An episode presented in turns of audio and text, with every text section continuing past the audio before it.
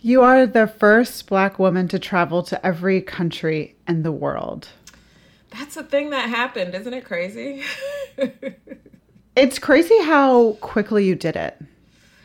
Yes, I agree. It is crazy. and and actually in terms of like the Guinness record, I was moving at a snail's pace. So, um I think the Guinness record right now is like 18 months to do all 195 and I did 135 new countries in two and a half years.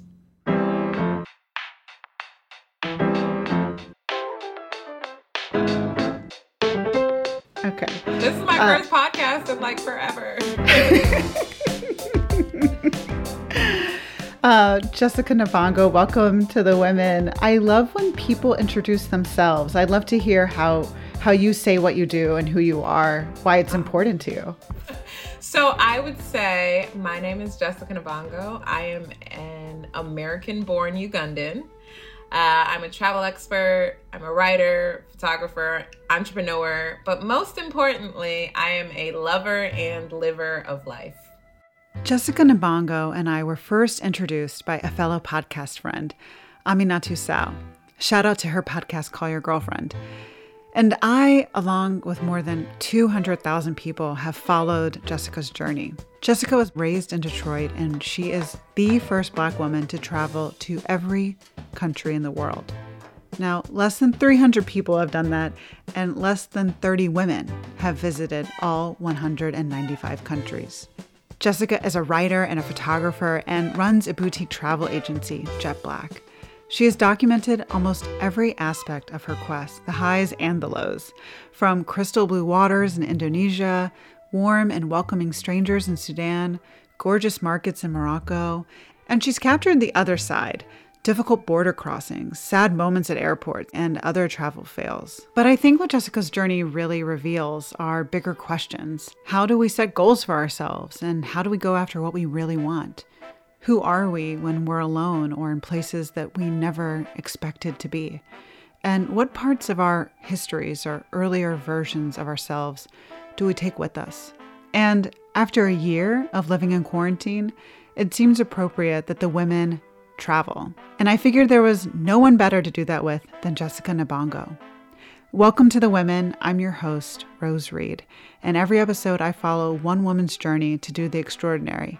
And Jessica has done just that. When you were in Indonesia with your friend, country number 60, and you decided, I'm going to go to every single country in the world by my 35th birthday, you decided to go to 195 countries within three years. Has your conversation and your mind with your friend changed over time as you've gone through that journey? Like the way you remember that conversation, has it changed?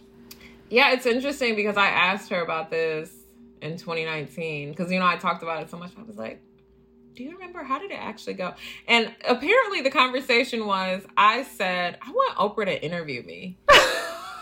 And she was like, Why would Oprah interview you? And I was like, I don't know. But I'm going to figure something out. Because I felt like I hadn't done anything unique. You know, okay, I went to LSE, I went to St. John's, I had a great career, I'd worked for the UN. I'm like, but there's tons of other people who've done those same exact things, but I hadn't done anything unique. And so I had learned about an American woman who got the Guinness record for doing it the fastest. And I was like, I'm going to become the first black woman to travel to every country in the world. And I had always wanted to go to every country in the world, but I didn't know there was like a whole country counting community. And so that's why I decided. So apparently it was all about me finding a way for Oprah to interview me. So, Oprah, if you're listening, it's time. She's ready for her close up. yes. you finished all 195 countries. Have you found the need or desire to replace your goal setting or your identity? Oh, that's interesting. Um, identity, not so much. Goal, in in some ways. So I love projects. I love project management. So visiting every country in the world for me was a huge logistical project, right? Like it was okay, I have to, you know, and I had support, but it was okay, I need to buy flights. Okay, how many days here? Mapping everything out. And it got overwhelming at times, but it was definitely a project and it required project management. And that's something that I thrive in. And, you know, and it gave me something to focus on. And so, what I've realized about myself over time is that I like to have projects that I can focus on versus like doing the same thing over an extended amount of time. Um, so, it's not like now I'm like, oh, now I'm going to visit every territory. It's nothing like that. I think now my project, I know now, my project is um, my book that I'm working on. And and what is your book about? So my book is going to be 100 stories of 100 countries, and it's going to include photography as well. Um, and it's interesting because I'm like, this is my coming out party because the world doesn't really know me as a photographer, but I've been doing photography since 2005. So I'm really excited. Uh, I'm working with National Geographic, and I'm really excited just to show all of these images. Uh, because it's going to be new work of mine for many people, even though some of the images are like 10 years old. You know, photography is one of the ways that I th- feel that you've not only captured where you've been, but you capture what it means to be there whether that's going to a place like North Korea, where every single person is like, wait, you can go to North Korea, mm-hmm. to going to on vacation to Haiti, where some people are like, wait, can you go on vacation to Haiti? Mm-hmm. And and then also um, being, you know, a mermaid in the water, co- whether it's swimming with dolphins, swimming with whales, or just being by yourself in an expansive Caribbean sea, like as far as the, a drone can see. Uh-huh.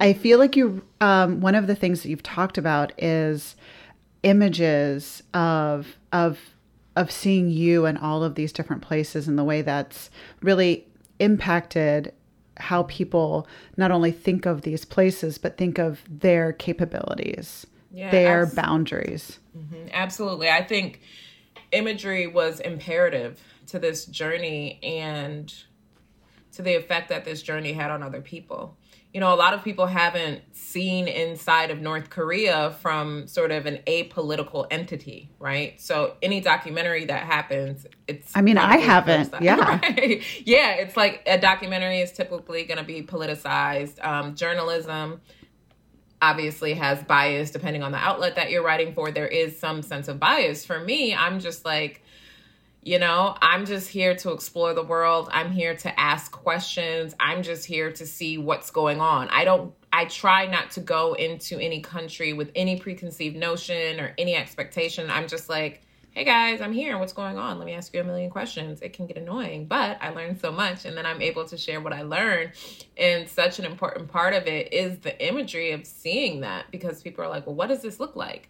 You know, the images of me in Haiti, people never could have imagined that Haiti had amazing beaches that like the ones that I've shown even though it's on the same island as the Dominican Republic, which is the largest recipient of travelers in the Caribbean, no one assumes, oh, Haiti is also beautiful because it's the same mass, you know, in the same body of water. So I'm really just grateful for not only the opportunity to travel, but for my eye for photography and and buying that drone, man. That the drone changed the game. it really did though. Mm-hmm. I mean, some of the photos that you've taken um, totally disrupted my pre my preconceived notions of places. I've been following your journey since we were first introduced by a mutual friend, Amina Sow, and you I just want to th- uh, recall one image. It's of you on a skinny strip of beach with um, emerald green water on either side of you, and it's Venezuela. Yep. And it made me challenge my own notions about why do I. Th- why did I think this about Venezuela? Why did I think that it was unsafe to go there? I've been to Colombia, Panama, all around. It was easy and fun and people open like opened their doors to me whether it was a motor bus their home a restaurant a pit stop and yet it's their neighbor is you know totally has a different storyline mm-hmm. and yet like your the, the photos you've been able to capture of where you've gone and really of yourself immersed there and really the beauty and the happiness that you seem to authentically experience really dislodges some of those notions. And I think, especially um, of places like Venezuela or um, other, or, or in a time like right now where like travel is like caution, caution, caution. Mm-hmm. Yeah, um, I think the trip to Venezuela was definitely one of my favorites. Um, not only because I was able to change people's minds and what like I'm getting I'm getting so emotional because a lot of Venezuelans actually commented and said thank you for showing me my country because a lot of them hadn't been there in so long. And so it was just you know, number one, I was grateful to have the opportunity to see different parts of Venezuela. Um, the the video that you're talking about, it was taken or the image, it was taken in Los Roques, which phenomenal islands just north of Caracas. But I also got to spend time in Caracas. I got to talk to people and I learned so much about the country. Um, you know, a lot is going on there. It's very difficult for a lot of people, but there's still so much joy and so much beauty. And I think that's what I always try to show in every country. Like in South Sudan, um, someone connected me with someone who worked for the United States uh, embassy there previously. And he's like, you shouldn't go there. Like, U.S., you know, warns that you shouldn't go to Juba or whatever. And I'm just like, anyway, I didn't ask you that. I asked if you had recommendations. And I went to South Sudan. A friend connected me with a local person. Um, and I, like we had such a phenomenal time. We spent time hanging out on the Nile in a village. Uh, we hung out in a cattle camp, which is something I wanted to do. And my friends who were from there that I met there, they'd never done that. And so what's been interesting as well along the journey is that the people I'm meeting in these countries, when I hang out with them, I'm also helping them to have new experiences in their own countries. Because it's not often we're tourists in our own countries.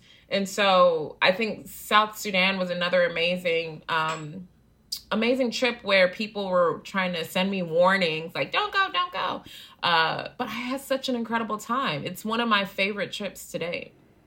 I think this is one of the myths. I mean, a, a, lot of your work is busting myths, whether that's about travel, whether that's about taboo topics like our periods, or whether that's busting myths about um, is it is it quote unquote safe or where can women travel where can mm-hmm. people travel solo where can black people travel mm-hmm. i think that your a big part of your work is busting myths mm-hmm. oh absolutely and it's really beyond that, I just try to normalize everything that is normal, right? Like a black person shouldn't, in my opinion, have to Google, oh, what is it like for black people in Lithuania? I don't do that. I just go. So I hope that, you know, having conversations like these and people just seeing me, I hope they feel comfortable just going. Our periods. Hello humanity would not exist without us having a period. So, you know, I, I remember one time I was with my sister and her best friend, and um, we were at a restaurant. And I was like, oh, does anyone have a tampon?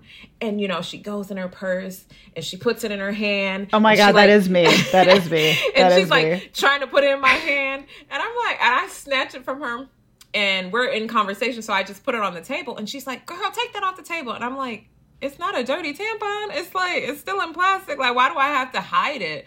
Every man knows that I have a period and that you have a period. and so, you know, the um, hashtag catch me on my period, which is my series on Instagram, it started from a conversation a girlfriend and I were having in Ghana. And we were talking about fibroids and how so many women suffer from fibroids and they don't know because we don't talk about our periods. That is so, so, so apt. So yeah. apt like I've always had a ridiculously heavy and painful period and I thought that's what your period is cuz it's mine. So it's normal to me. So for now I'm like, "Oh, my period was abnormal." How would I know that my period is abnormal? It's normal for me. So the conversations we've had, I don't even know how many we've had at this point, but it's just been so rich. I started using my cup because of those conversations. Older women have commented saying, Wow, we would never talk about this. I can't believe you guys are talking about it.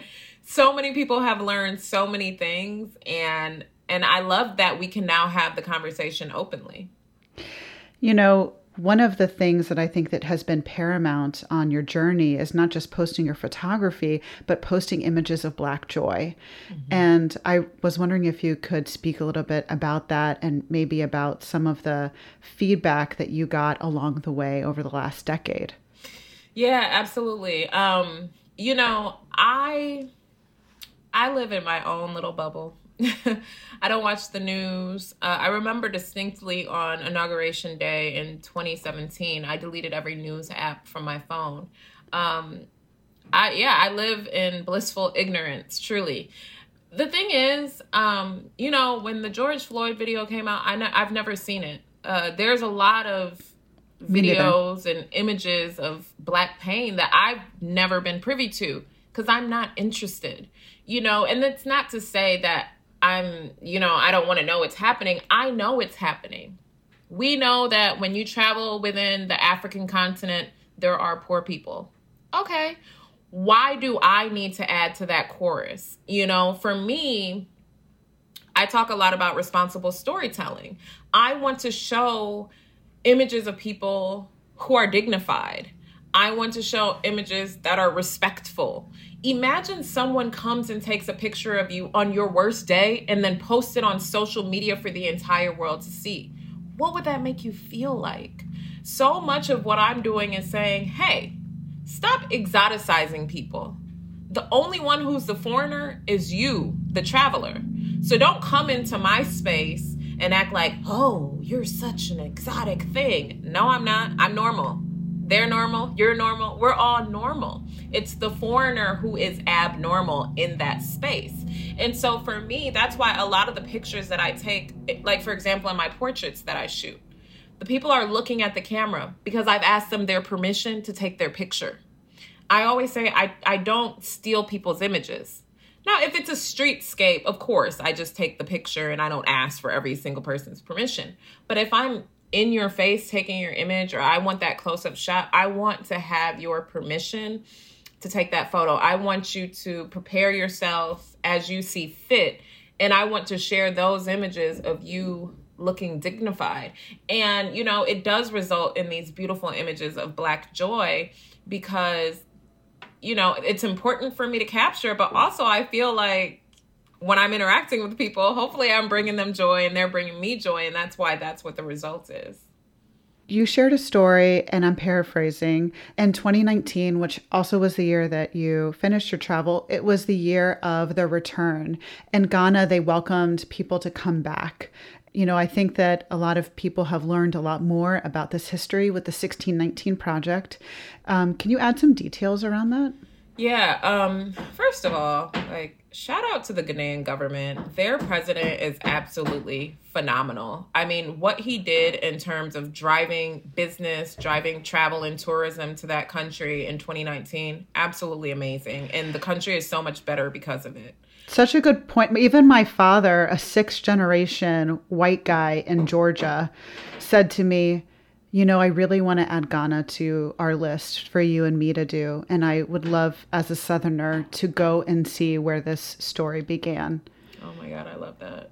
And to know that it affected your father, a white Southerner, like that's incredible. And I think, you know, Ghana is a case study for the rest of the continent. Like they they did it flawlessly. You know, there there's so many conversations and initiatives happening. Um, now, obviously, 2020, the lost year, um, wasn't great, but there there's still a lot of conversations they're ha- having around like, okay, what do we do now? And I saw that this December, a lot of people went again, and so I just think as someone who's worked in international development for years, like it's just a beautiful thing to see them taking the government taking charge and really making a difference for the country. Um, but as far as being there in December, firstly, I feel like we broke the world because we had such a good time and we'll never be able to like be outside. There, I mean, there were tens of thousands of people. I'm sure it was over a hundred thousand people, and it was like it was amazing. So we broke the universe. Sorry, you guys. Um, but a young lady came up to me during that trip, and she said to me, "Oh my God, the reason I'm here is because of you." And I was just like, "What?" whoa, okay, wow, that's incredible. And you know, the most humbling part of the journey has been the DMs and the emails and everything that I've gotten from people all over the world, and not just Black women, people in Indonesia, in India, um, Solomon Islands, literally all over the world, Brazil, um, Venezuela, Colombia, saying, like, wow, thank you. Because of what you're doing, I feel like I can do it too. Um, and I also think it just goes to show it's not like representation is important and trust me i want to see more people who look like me on tv and everywhere else. But we can also be affected by people who don't look like us. And i think you know i get really frustrated with like marketing and um, the fashion industry in particular um, not just fashion, all the industries, where there's this idea of like if they use a black model or if they censor a black influencer, somehow their other customers will be turned off, you know? And I really want us to move away from that because it's like, if I'm luxuriating at the Four Seasons, there's no reason that a white woman should look at that picture and feel like, oh, oh, now it's gone to the blacks or something like that. You know what I mean? It should just be like, oh, wow, this you know, Four Seasons Maui looks amazing. I want to go luxuriate like this, you know? So I think so much of it is it is normalizing me, normalizing my blackness, but also normalizing the fact that we can be inspired and influenced by people who don't look like us.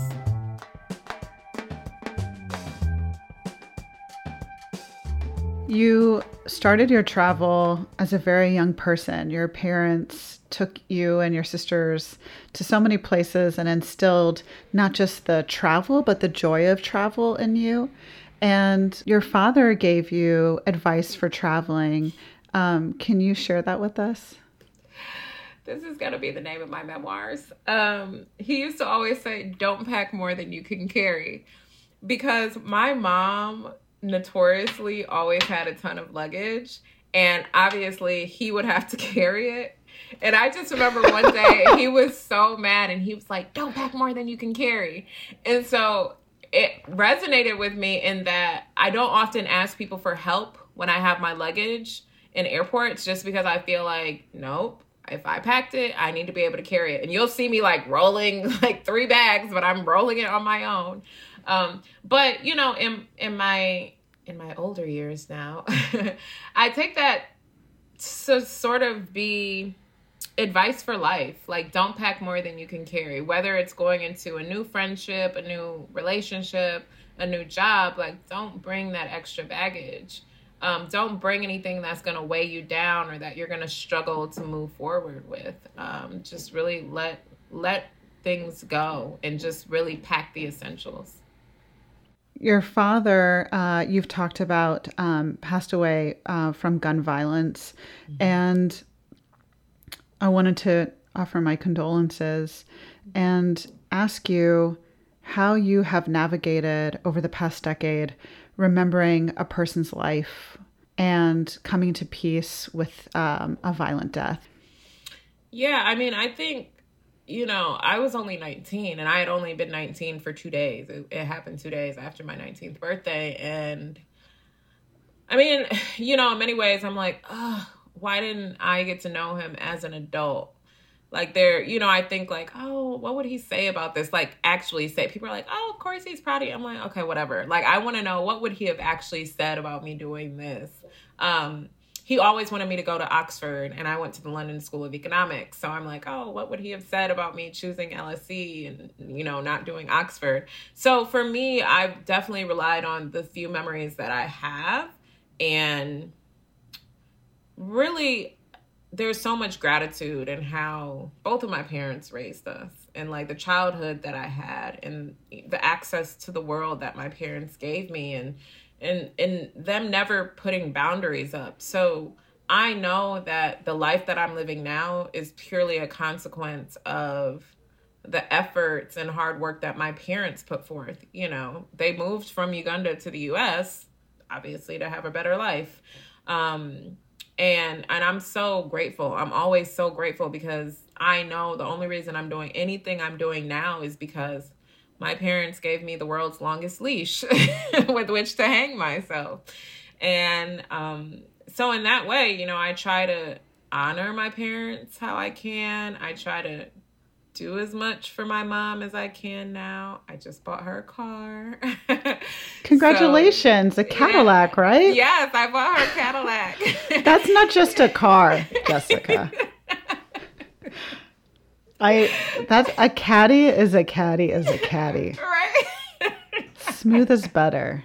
Yes. I mean, My mom also drives a Cadillac. I love that. And you know, it's one of those things as a child, I think that's like the first thing, right? You're like, I want to buy my parent a car. And so, I know. Mary Kay had a big impact on us, I think. Oh, right. Mary Kay car. Right. And her her best friend actually does Mary Kay. Um, and has a pink Cadillac. Um, so yeah, you know, it's like I'm always and I'm also like my parents invested in me, right? Like they put us in private schools. They spent a lot of money on extracurricular activities. They've done so much. So now I'm like I owe my mom. I don't owe her, but I'm grateful to be able to do things for her uh, nowadays. And that's the way that I honor her for her efforts and in the same token I'm honoring my father for his efforts as well.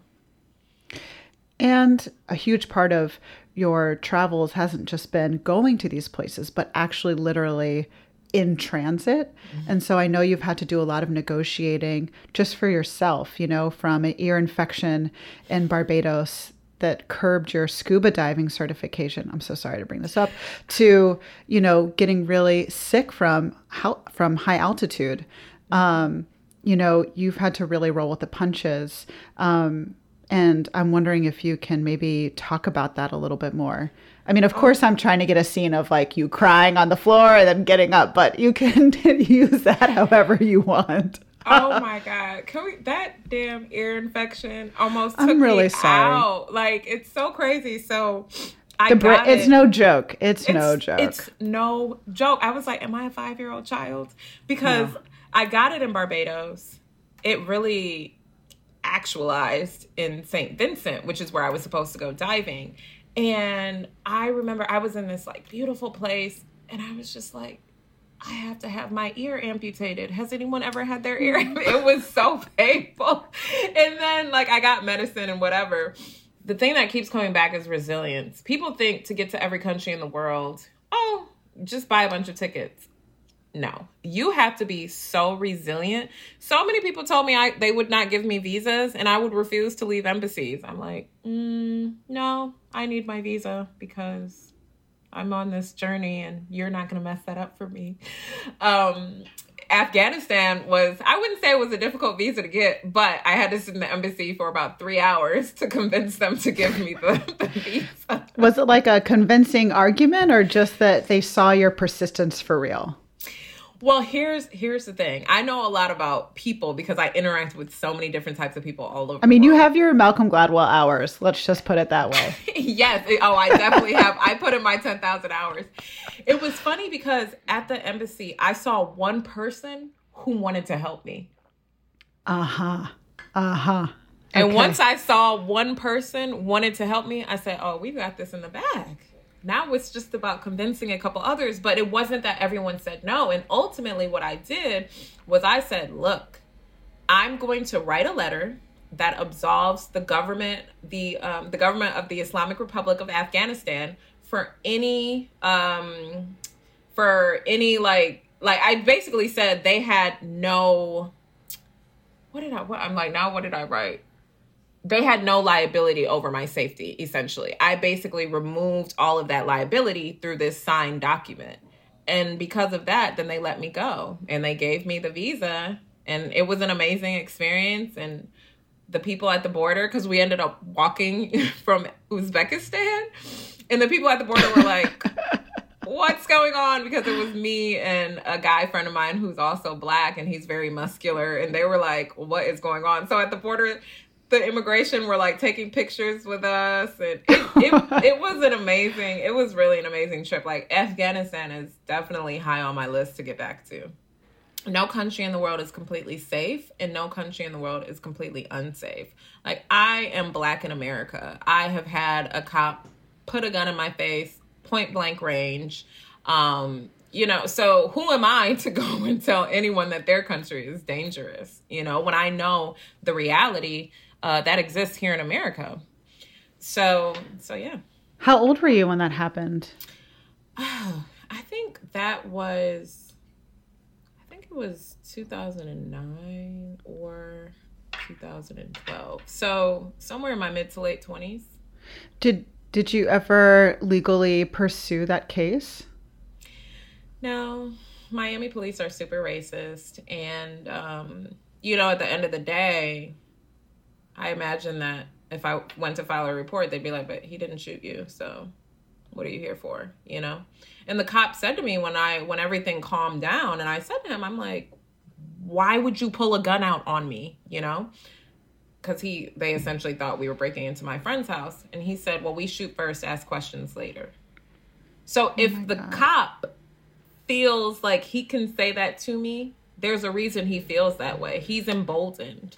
And this was, yeah, either 2009 or 2012. So pre all of this.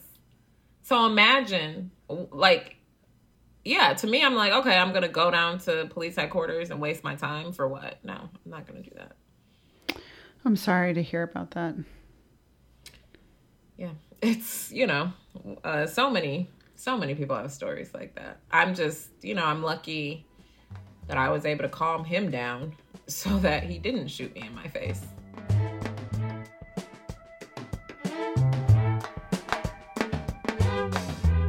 One of the ways that you've navigated the expenses is by doing a combination of um, getting sponsorship, paying for it yourself, using points, um, doing a myriad of things. So, for example, in Azerbaijan, I think it cost you $83.09. Um, some of it was because you bought a flight with points, and uh, your Four Seasons sponsored your hotel. Your um, trip to Libya for two nights was $1,096.19. How has transparency been a part of this journey for you? Mm-hmm. Oh, I love that. Um, I've been super transparent because look, I'm not here to showcase a lifestyle that feels unattainable. Now, of course, it's going to feel unattainable unattainable to some people, but not because of my lack of transparency. You know what I mean? There's other factors at play. But to me, I have no issue showing how much things cost. I have no issue saying, "Hey, I mean, a friend had to convince me, but saying, Hey, I'm broke. I can't finish my journey. Would you guys like to donate? I was so afraid to do that, but then I did it, and over 200 people donated $28,000. Wow. I would, you know, I wouldn't have been able to finish when I did if I didn't have that. You know, I, I used up my credit cards, and as a result, I had a ton of points. Um, you know, I, I had hotel partners and I really was just crafty. I was like, this is a thing that I want to do. There's a lot of money in the world. I know that other people are getting paid more to do less. So let me figure out what I need to do to be able to access some of this. And that's what I was able to do. I mean, not as much as I wish I could have because I spent so much of my own personal money and I had debt as well. Um, and you know the and I'll I'll be frank, the frustrating part is I know if I was a white woman, it would have all been paid for. Even if I was a white man, it would have all been paid for cuz I have friends who got most of their stuff sponsored and they had smaller followings than me, less engagement than me, but they had whiteness on their side and so they were able to get everything paid for in a way that I wasn't. And I'm like, "What? Like I'm here, I'm I'm taking these amazing pictures, I'm doing all of this and I just couldn't get people to give me actual money. So, you know, free hotels, amazing. You know, that saved me a lot of money. But I never got any free flights. Zero. Except for South American Tourism Board flew me to South Africa. South African Tourism Board. Other than that, I never had a free flight besides me using my points. I paid for every single plane ticket. I took 170 flights in 2019 and like 150 in 2018 you know? So that's that's the other side of it. And now sure now i'm getting my roses and i'm working with more brands but it was just really frustrating for me because i made the assumption the poor assumption that i would be able to get more sponsors on board. It's infuriating to hear some of these details and especially because um, I mean, the the incredible factor is on your side. Uh, less than 300 people have done what you've done. Less than 30 women have, have done this. And you were the first Black woman to do it. And the whole while sharing not just every aspect of your trip, but almost every aspect of your life. Mm-hmm. And I think I think that the interesting thing may be what happens next. I mean, this has been a really interesting year and how brands are trying to um, cover for their lack of diversity. I don't know if your conversations seem to have changed because you've always uh, you've always seemed to come at this knowing your value. Mm-hmm. Like your negotiation with Four Seasons really evolved, and you worked with the company to not just uh, pay lip service, but to authentically embrace what it means to expand um, their corporate culture. And mm-hmm. so I'm wondering if you can speak a little bit about that, um, talking about how important it is to. Um, how, how important it is for these companies to change, um, but still, it seems that the burden is still on people of color to move that envelope forward. Mm-hmm. For sure. You know, 2020 was such an interesting year because watching white people realize that racism is still alive and well was incredibly fascinating to watch. Like June last year was just interesting. I mean, I I don't even know. I was just so fascinated by what was happening. And I think, you know, I've always been open with brands, but it definitely allowed me to be even more open with brands around racism because I never really went to brands talking about racism. I, why would I do that? Uh, but it allowed me to have a lot of really frank conversations. And, you know, we see the brands that were listening and have taken things on board and have brought people in to help them change, you know? And and those are the brands that I'm still interested in working with. So any brand that I work with, you should know that they really care and value people that look like me because otherwise I would not be there. There are brands and and PR companies who I split ways with because it just had to happen. Um, but yeah, I think Four Seasons is an amazing example. They had a blind spot and they didn't know. And I think so much of what we've learned is that because these spaces are so overwhelmingly white, it's not that there's always malice behind the exclusion. Sometimes it's pure ignorance. And now, granted, do I feel like carrying that burden? No. But what I do know is that I am in a certain position with certain brands to have that conversation with them and to help them. Because me helping that brand isn't helping me it's helping everyone that looks like me and it's helping the work that they're going to do in the future. And i think it's really important for black creatives and really all black people uh, in every realm of america to stand up. You know there's a lot of fear around standing up but i feel like what happened last year really gave us an opportunity to state our grievances and to keep the pressure on people to really make the change that they should be making.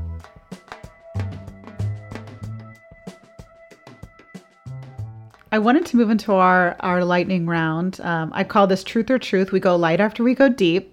Okay. Little drum roll. You are a champion of reducing our use of plastic. As you have traveled the world, is there one image that sits with you that helps you keep reminding folks this is in your own backyard, this is in your own interest? Mm-hmm. Yeah, it was definitely um, a drone shot in Nauru, which is one of the least visited countries in the world, in the middle of the South Pacific, a tiny, tiny island. And we thought that the dark spots we were seeing were coral reef or something else to look at underwater and come to find out it was plastic bottles um, and other waste that had been building up under the water. And that really is what had a huge impact on me and made me commit more to trying to reduce my use of single use plastic but also convincing other people as well.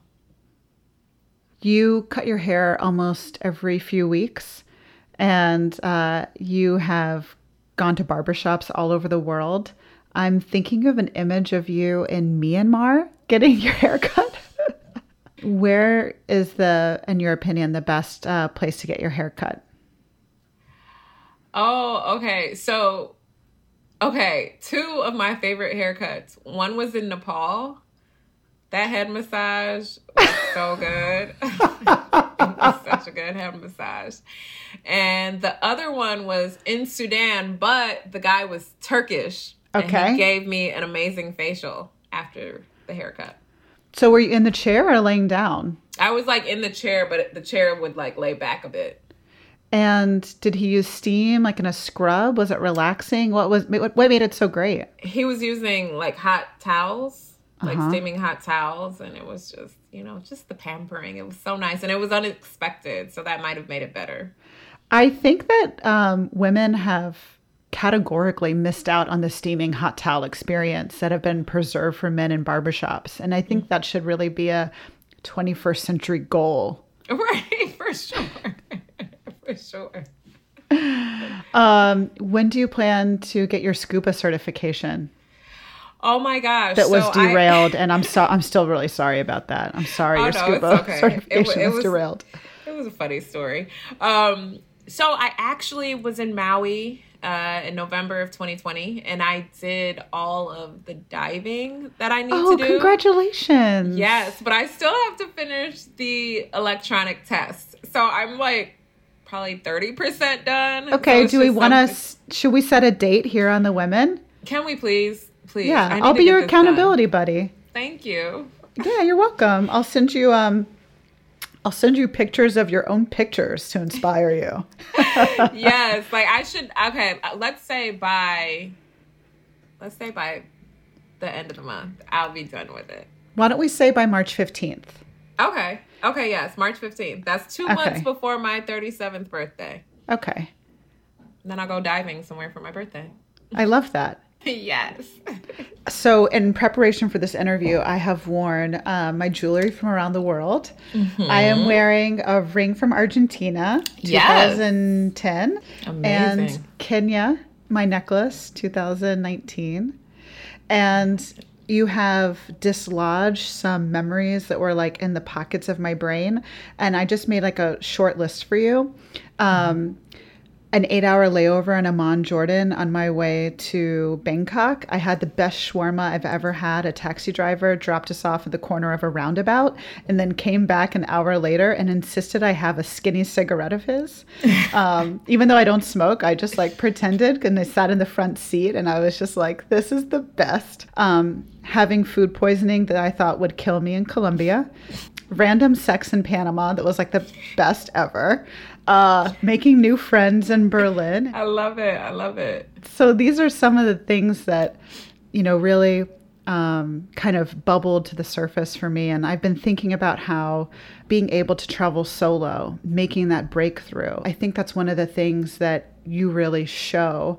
And that so many people, when they're writing you, they're not just asking you for tips, but they're asking you to maybe shake them out of their procrastination or fear. Oh, that's absolutely what it is. The questions people ask me, I'm like, you don't need any answers from me. You want me to tell you it's okay, go do it. You know, that's why people are asking um, me questions. And like you said, that procrastination and that fear. And I can't help you get past that. Um, all I can do is show you what, what I'm doing to live my best life. Um, and I really think, to your point, like that comes across and it has changed people's life just because I'm out here living footloose and fancy. um, and it's really gotten a lot of people out of out of their comfort zones. You know, like I've had older women, retired women on Facebook. That's how you know it's real because it's on Facebook. Tell me um, that they took their first solo trip because of me. Like what? I was just looking the other day. Two point eight percent of my following is sixty five and older, and I'm just like, what? That's so cool to me. You know? Where did she go? um she did something in the US. It was domestic. Uh, but she was an older lady and you know, I think the older you get, the more fear you have to do something new and and there's just been so many older people who've told me that I've even affected them, which like how is this even happening? It's so amazing. Thank you so much for your time, your generosity of spirit, and for keep inspiring us even when it gets exhausting. Oh, thank you. Thank you so much for having me.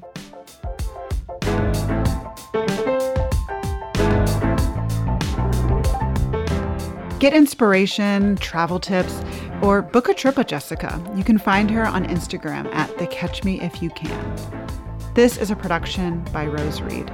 Adrian Lilly mixed this episode. Special thanks to Aminatou Sow, who introduced me and Jessica, and you can find her podcast, Call Your Girlfriend. We'll be back in two weeks with a special for International Women's Day. And if you like the show, tell a friend or leave us a review. It really helps other people find us.